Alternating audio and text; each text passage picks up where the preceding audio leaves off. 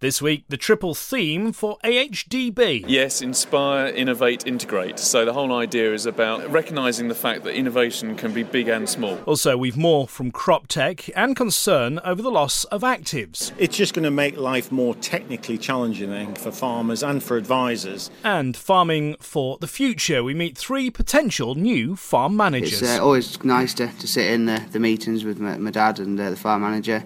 Uh, and it's uh, I've took a lot away from it now to be able to sit in there and actually look at the numbers and yeah know what we're looking at. Sunday, December 11th, 2016.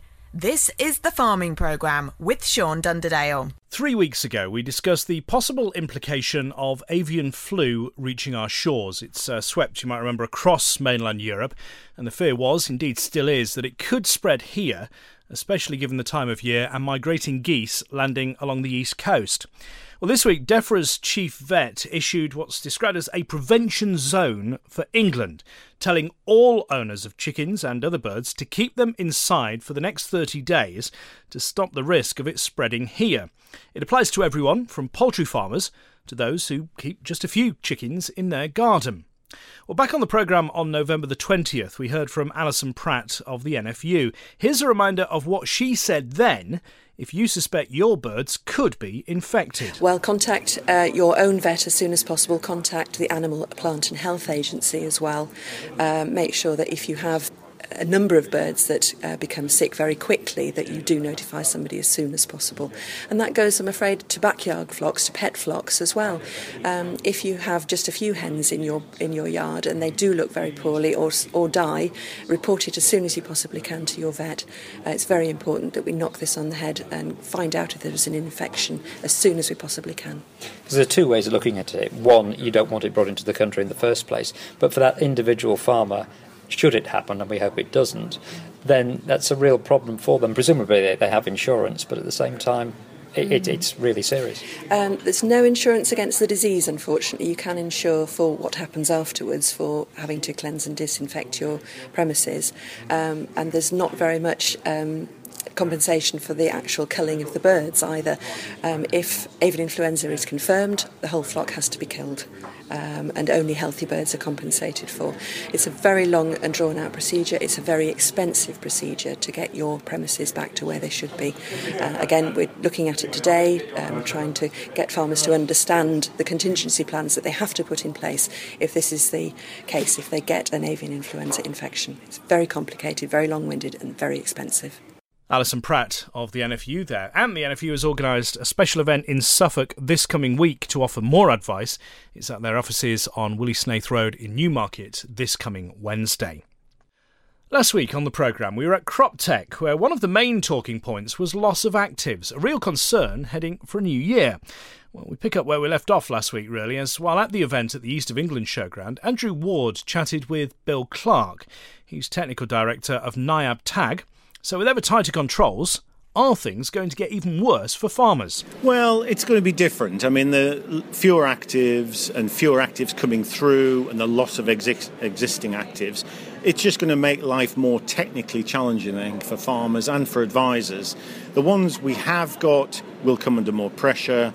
Um, but we do have new chemistry. There is new chemistry coming along, but it's it's almost a stewardship issue now about how we manage all this new chemistry and the existing chemistry to prolong its life. Otherwise, if we if we abuse the, the chemistry mm. we have, it will get very very difficult because we'll lose even more actives, and then we will we'll just find it even more and more difficult. And with, with, regarding all those actives, the pressure groups that we have as well at the minute, obviously they're, they're causing quite big issues and things. And I just wondered going forward, do you think they're going to continue carrying, having as much influence as they have? I'm afraid they will. In Europe, I mean, particularly in Germany and France, you have you have a lot of environmental activists, and a lot of the um, issues that come around are environmental issues. They're not really human health mm. issues. And you, you get states like, like in Denmark where they're terrified about pesticides getting into water because they take their water, their drinking water mainly from, the, from underground sources. But I think the, the Brexit issue might well actually free us up from some of that. We will, we will still have to uh, comply with some things like the MRL issues. Yep but we might actually have some actives that we will still be able to use, you know, after after Brexit. And going forward as well, looking at uh, different varieties that we've, we've got at the moment, do you think that there's not enough farmers are growing the right varieties? Because obviously we've got some good varieties coming forward for inbred resistance, yeah. and some of the older ones require belt and braces yeah. approach. I think, I mean, I think the loss of active ingredients and the, the loss of activity through resistance will well, is already making some of the existing fungicide programs less effective. And that, I think, will actually drive farmers to have to grow the more resistant varieties. We've got some good varieties coming through now.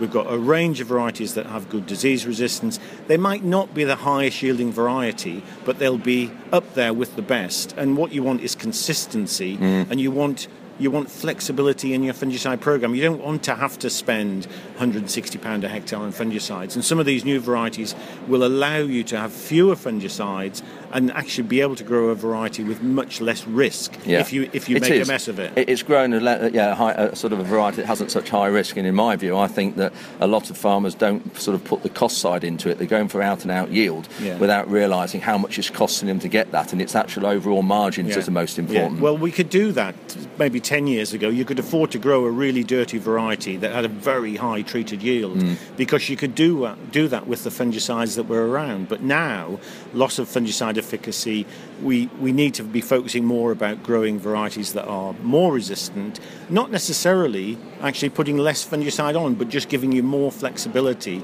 in terms of timing.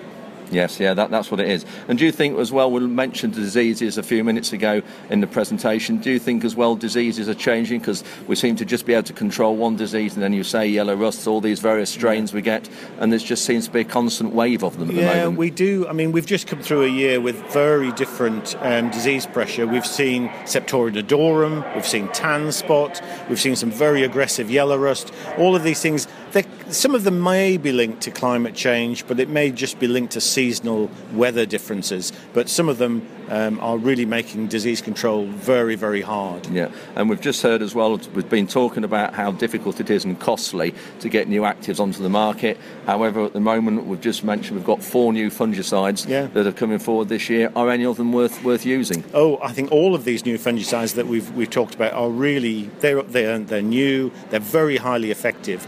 I mean, it'll be good because it'll create a lot of pressure within the manufacturers and distributors on price. So it might actually be good for farmers because there will be more choice, mm. and they are they're all very very would, good. Would you hang your hat on anyone in particular to say it's worth a go this coming year? No, I think all of the all of the current modern fungicides you could you could stack up and say, well, they're all very very good. It's all about how you manage them, and it, it'll come down to price. Bill Clark of NIAB Tag. On to agronomy then. Sean Sparling is here. Morning, Sean. Morning, Sean. Dunderdale. Are we ready for Christmas? Oh, well, we were while it was all frosty in a winter wonderland, and now all of a sudden I've got my bikini back on and job's are good. It looks very nice. Yeah, thank you very much. I might put the top on sometime. Um, so let's start with uh, what Bill just said, actually, because that's quite interesting. It affects everything we do. Fungicide registration is under review, endocrine disruptors, whether they fall into that bracket, whether the endocrine disruptor is something they need to deal with, and the implications are we could lose potentially 70 or 80% of the fungicides we use. And that's why it's very, very important that varietal traits and varietal characteristics, so disease resistance, are on the top of your list when you're choosing any variety. Don't just go for yield because if you can't control the disease that comes with it, you're onto a loser. Um, and this is really why uh, fungicide programs are so important the way they're mapped out and the, the way you use chemistry, which we have available to us. So, not overdosing, using sensible rates to control the diseases. But it will get quite difficult. You've heard me talk about neonicotinoids and glyphosate. They're all in this same barrel of um, legislative. Um, people are looking at them to see whether we're going to keep them or not. So very difficult. We're in a period of flux at the moment over the course of the next 18 months or so. See what we're left with. But we are in farming. We will deal with whatever we're told to deal with. We're free to do as we're told, I think is the phrase. Um, so it wouldn't be the farming programme unless we started really on the weather. It has been all over the place. It's been very cold and now all of a sudden it's equatorially hot again. And the net result of this, it's going to bring the slugs back up to the surface. So don't just go out blanket spreading metaldehyde slug pellets for the sake of doing it. Get your slug traps out, have a look and see if you have a need to put the pellets on in the first place.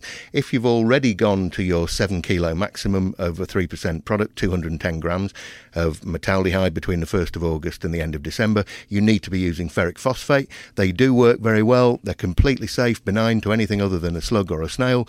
Um, um, and they're accepted by the organic community, so they're not causing any problems in water. Um, if you while I'm talking about metaldehyde, though, have a spill near a watercourse, for goodness sake, tell somebody about it because it means they can react and they can stop the abstraction into that uh, particular reservoir and it stops the problem of getting peaks of metaldehyde all over the place. They can deal with that. Um, and of course, the weather brings other issues with it. We can see this cold, warm, cold, warm, soil temperatures are all over the place. The propyzamide that's already gone on should work perfectly well because soil temperatures, even though day temperatures up to 13, soil temperatures are struggling to get above four and a half or five. And as long as they're staying below eight, your propyzamide will work well. Um, disease levels in oilseed rape, we're starting to see a little bit more in the way of phoma on some of the newer growth. But again, as long as you've got your fungicide on, you'll be absolutely fine. Remember what we said about propyzamide. If you're mixing a fungicide with it, you can't put it on on a frost in those conditions because you have to pick the right conditions for the fungicide itself. Fox, Bifenox, for those of you that have got problems with Crane's bill or Charlock and you haven't grown a Clearfield variety of oilseed rape, the frosts are the thing which is going to make the biggest impact on the charlock. The bifenox will do something, but if we get a benign winter and it's nice and mild, the impact is not going to be good. So you're probably better to wait until you've had some significant frost before putting the fox on. And remember, the only thing protecting the oilseed rape from bifenox is the wax on the leaf, and you only have to step into a field to see they're all floppy and limp. That means that the wax has completely broken down. They need to recover from that, otherwise you'll get some seriously yellow fields. And best advice is probably if you're going to put bifenox on, do the whole field, don't do a patch because you'll see it for the rest of the season. Um, so it is quite interesting with people talking about delaying their drilling um, and people thinking about putting wheat in after sugar beet, of course, now, which is going very well. The campaign's going very well. Big yields out there, good sugars, big yields.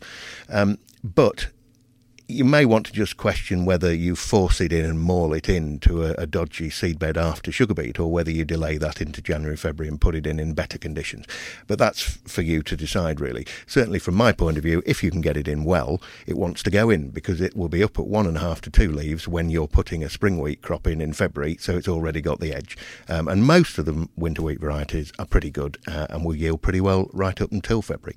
Um, and that's about it, really. Suffice to say, remember, deter it's it's not uh, something you can drill beyond the 1st of January, as I uh, said last week. So, apart from that, yeah, it's all go, really, and um, it's beginning to feel a lot like uh, Christmas. Two weeks today, soon be here. Sean Sparling, Sparling Agronomy Services. AHDB held its uh, agronomist conference this week, Thursday and Friday just gone, with a triple theme being unveiled.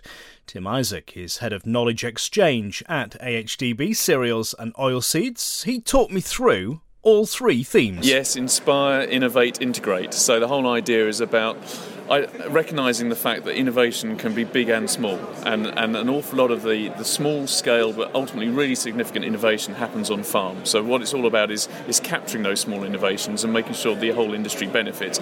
And at the other end of the scale, massive step forward in research. So it might be a big jump in genetic improvement, um, but the, the, so it's just recognising the fact that, as I say, innovation can happen at any level. Uh, and so we're trying to pull it all in together into one conference next week at the Agronomist Conference back here at, the Peterborough Arena. Um, so yeah, it should be good. And, and for the first time this year, we're combining with our potatoes colleagues. So people with an interest where they've got potatoes in the rotation can now come to a one-stop shop, and you get the whole arable environment in, in one hit rather than coming to two separate events. And you say innovation is well, it's the future, literally. yeah, absolutely. Yeah, no, we, you know, we, we, you can't stop innovating, otherwise you go backwards. And, and we, you know, we we can't do it all but we feel that we play a, a, crucial role in helping to facilitate that innovation at whatever level. And the integration part of that is making sure we're all working with our partners in the industry that we get the best out of it. Try and avoid duplication, but make sure we add value. So it's that it's that integration to make sure we're making best use of what limited funds there are to, to, to, really sweat the research and make the make the most of it going forward. And we are going into a new year soon. What what are you hoping for the new year? As I say, we've had Brexit this year. Is there a real opportunity, do you think, for agriculture? I think there are opportunities and threats. Uh, I think what we need to do as an industry is to put ourselves in the best possible position to make sure we can minimise and manage the threats and make the most of the opportunities. So, so now is all about sort of doing a health check of your business. Where am I? Where are the weak spots? Where are the strengths? Uh, and making sure you, you use the next two or three years. I mean, effectively, we've got three harvests left under the current regime. So by 2021, you need to be in a position where you, are able to make the most of the, what opportunities are out there. But equally, you've put yourself in a position where you're not vulnerable to some of the potential threats. It's all changed. There's so many unknowns that all you can do is do the best job you possibly can. Just make sure your business is as lean and as well managed as it possibly can be. Tim Isaac of AHDB. On to grain then, and it's Tom Miller with the news from Open Field this week. Morning, Tom. Morning, Sean. What's uh, what's the latest then? Uh, relatively quiet, really. I think um, not a lot of change price wise. Not a lot of news in the market. Um, European markets really have been been quieter day by day. Really, as wind down starts for the Christmas holiday season. Uh, lack of appetite for traders put positions on ahead of the uh, the holiday season and the new year uh, and also lack of uh, desire from the seller's side to put any new contracts on, and they want to execute existing contracts before they do anything fresh. So there's not going to be a lot of activity, I think, really between now and uh, now and January. Um, in the news this week, we're seeing concerns over the bird flu. Um, so people are saying they've got to keep poultry inside for 30 days. Uh, people have said anecdotally that this could increase uh, feed demand with the birds being locked up inside all day, but you know, it's anyone's guess as to how much extra feed a bored chicken or turkey is going to eat while they're inside instead of roaming about outside. So, yeah, we could see a bit of extra demand, but who knows? Um, currency really continues to dominate prices. Uh, for both old crop and new crop. Exports out of the UK could be up to a million tonnes by the end of December, so potentially making the UK balance sheet tight towards the end of the season. Uh, there's been talk of maize and wheat being, well, talk of maize and wheat could be imported into uh, Ireland and northern England, um, but nothing's been confirmed yet. But it looks shows that people are looking at it, and it's it's not far off calculating. Uh, temperatures continue to decline across the Black Sea, in particular Ukraine. So we've got sub minus 15 degrees over there. Uh, but you know, while there is freezing temperatures, uh, it's probably not going to have too much impact there's adequate snow cover. Uh, cold temperatures is, is beginning to impact on logistics, though. Uh, Russian Ukrainian wheat exports continue, um, although down on the week. And in contrast, UK, Ukraine maize exports have increased, uh, which may stimulate European producers to sell sooner rather than later in the new year. Um, in tenders, Saudi bought 945,000 tonne of barley last week, uh, optional origin, but more than likely Australian. Uh, India scrapped its 10% import duty on wheat following two drought years and record high local prices last month. Uh, crop reports or production reports, Australia came out uh, with their December crop report with up revisions of 14% from their September estimate. So they're now putting wheat production at 32 million tonnes, barley at 10 million tonnes, and rape at 3.5 million tonnes. So adding to the global supply. Uh, Stats Canada came out uh, also, and like Australia's estimates, but within trade expectations, added to the somewhat global bearish supply of demands, if you like. Um, but despite an increase in production in both the northern and southern hemisphere, uh, quality remains a concern. And even though protein levels have been average, specs such as test weights and falling numbers continue to disappoint.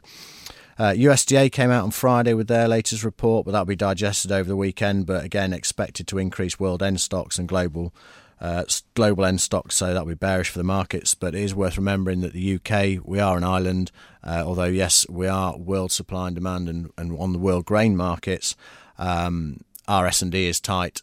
Um, so you know we're not necessarily going to follow everybody else. Uh, January feed week then for the UK is 136 to 138x, uh, May 135 to 138, so no real carry in the market, uh, and the spots are better sell. November 17 is 125 to 128. Uh, Group 1 milling premiums uh, continue to be eroded and coming under pressure, languishing at circa £5 depending on movement requirements and exacting quality. Feed barley is worth 115 to 117x for January and May 119 to 121.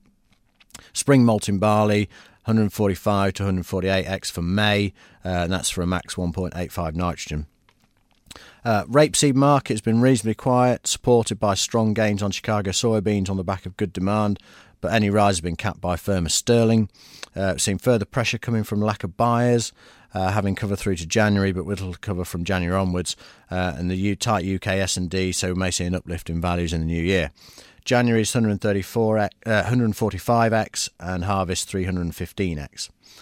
No real change on the bean market, lack of general demand for both human consumption and feed. Feed beans are 145 to 148x, uh, depending on location, and human consumption springs circa £15 premium. Thank you. More from the team at Open Field next Sunday. Now, as you know, we're all for attracting new blood into agriculture, and at Riseholme College, a host of potential new farm managers have just been put through their paces. Harry Huddart, Tom Burnett, and Charles Kirk have just completed the first stage of the Farm Management Development Programme at Riseholme. It's now in its second year, the programme itself, and Andrew Ward has spoken with the three delegates. So, the, the objects of the course, obviously, are to sort of prepare you uh, more into farming and, and help you on the journey into farm management and, and running farms. Obviously, it's a very challenging time at the moment. Uh, if I could first ask you, Tom, what are the sort of highlights of the week that you've learnt? Uh, sort of uh, cha- chairing meetings, uh, getting myself confident out. Uh, always been quite a shy lad, uh, but just yeah, having to talk clear uh, and putting your points across. Had you had any involvement, or did you know anything about chairing meetings before? No, not at all. No. So yeah, no, found that really ha- helpful. Yeah. Yeah. and Harry, what stands out for you? Going out to Rob's farm and seeing all the different diversification projects he's been involved with, mm. and looking how you can take that back to your home farm yeah. and progress with that. Yeah, that's one of the aims really is to do that, to look at all the opportunities you've got back at home. And Charles, anything stand out for you? Um, yeah, the uh, the cost prediction to what we did Mm. and the thoroughness of it, Mm. I think is just quite inspiring. And obviously the diversification at Robert Burrell's farm as well. Mm. That was that was real real eye opener. Yeah, yeah. And have all of you, because uh, most of you, I don't think any of you knew each other, did you, before the course started? No, And not at all, no. And so, uh, uh, obviously, the gelling of the group, you feel you've made lifelong friends? Yeah, Tom? definitely. Yeah, no, it's been uh, yeah really good. Yeah, Yeah. good uh, good group of lads. And obviously, uh, Charles, at, at, at night, sorry, uh, you know, you, you have um, other people coming in to see you um, and, and guests, if you like. You think that's been useful? Oh yeah, it has definitely. Yeah, I've learned a lot. Yeah. learned a hell of a lot. Yeah, and and on your on Harry going to, to sort of um, looking at other th- aspects you've learnt during the week, you've picked up on. Obviously, leadership skills is something we've we've mentioned. Um, that obviously is quite important in farming. Um, is, is another little area. What was that yeah, like? it's uh, really good. Something I wasn't uh, overly confident with to start with, but Mm. now I think I've really grown as Yeah. in the way I can lead people. Yeah, yeah. And another session we did uh, was on was on accounts. We had Mark Chatterton from Duncan Toplis come to talk to us on accounts and understanding farm accounts, and and he, he got you to do an exercise, didn't he, Tom? Yes, he did. Um, uh, no, found it uh, really helpful uh, for sitting back in the office, and uh, it's uh, always nice to, to sit in the, the meetings with my, my dad and uh, the farm manager. Uh, and it's uh, I've took a lot away from it now to be able to sit in there and actually look at the numbers and yeah know what we're looking at and uh, have my uh, bit of a two pence in it. And, and how important do you think it was, Harry, um, after 5 p.m., sort of when you're getting uh, talking to other people and talking amongst yourselves out of the sort of the lecture room, if you like, and, and uh, getting to know about each other's individual as individuals? Well, it was fantastic. Like it's a different type of communication with people compared Mm. to what you're doing in the just in the classroom. Yeah. Uh, you also get to know more informal things about their farms and get to know how other people Mm. run their businesses. Mm. Yeah. They don't necessarily think of telling you in a presentation. But No. when you actually get talking, you Yeah. find a lot out. Harry, Tom, and Charles, oh, and of course, Andrew Ward, and they're all back for a second week on that farm management development programme in February. We wish them and their fellow delegates well. The Farming Programme. Five day forecast. Yes, let's turn to the uh, forecast for the week ahead then. Today, not a bad day, actually. Patchy cloud, windy though, from the west, 15, gusting at 30 miles an hour. Highs today of 9 Celsius. Staying overcast overnight tonight, 4 Celsius the low first thing tomorrow morning, that wind. Starting from the west at about 10, gusting at 15, then southwesterly about 10 miles an hour come first thing tomorrow morning. Tomorrow itself starts dry with some sunny spells and patchy cloud, but then heavy rain drifting in by uh, early afternoon. Certainly some heavy rain by the evening. We're looking at highs tomorrow of around 7 Celsius away from the rain, and that wind from the south southwest 10, gusting at 20 miles an hour. As I say, a heavy band of rain sweeping across uh, overnight, Monday into Tuesday. That wind from the uh, south as well, 10, gusting at 25, maybe 30 miles an hour for a time. Temperatures uh, generally around 7 or 8 Celsius because of that uh, southerly wind. And then Tuesday itself, a few more showers. Not as heavy as overnight, though. We're looking at highs of about 8, maybe 9 Celsius. That wind from the southwest at about 10, gusting at 15 miles an hour. Clear skies for a time Tuesday, but then clouding over with again some showers first thing Wednesday morning. Lows down to around 5 Celsius, the wind still from the south at about 5 miles an hour. And then further rain on and off certainly through the start of Wednesday, but it should dry out by the afternoon. We're looking at highs still mild, 9, maybe 10 Celsius. That wind still from the south southwest, 10, gusting at 20 miles an hour. And then the latter end of the week, well, that's that wind will still be blowing from uh, from the south, could be gusting at uh, 25, 30 miles an hour for a time. That's keeping temperatures a little bit higher. We're looking at highs of about 8 Celsius come the end of the week. Overnight lows generally of around 5 Celsius, and it should be mostly dry.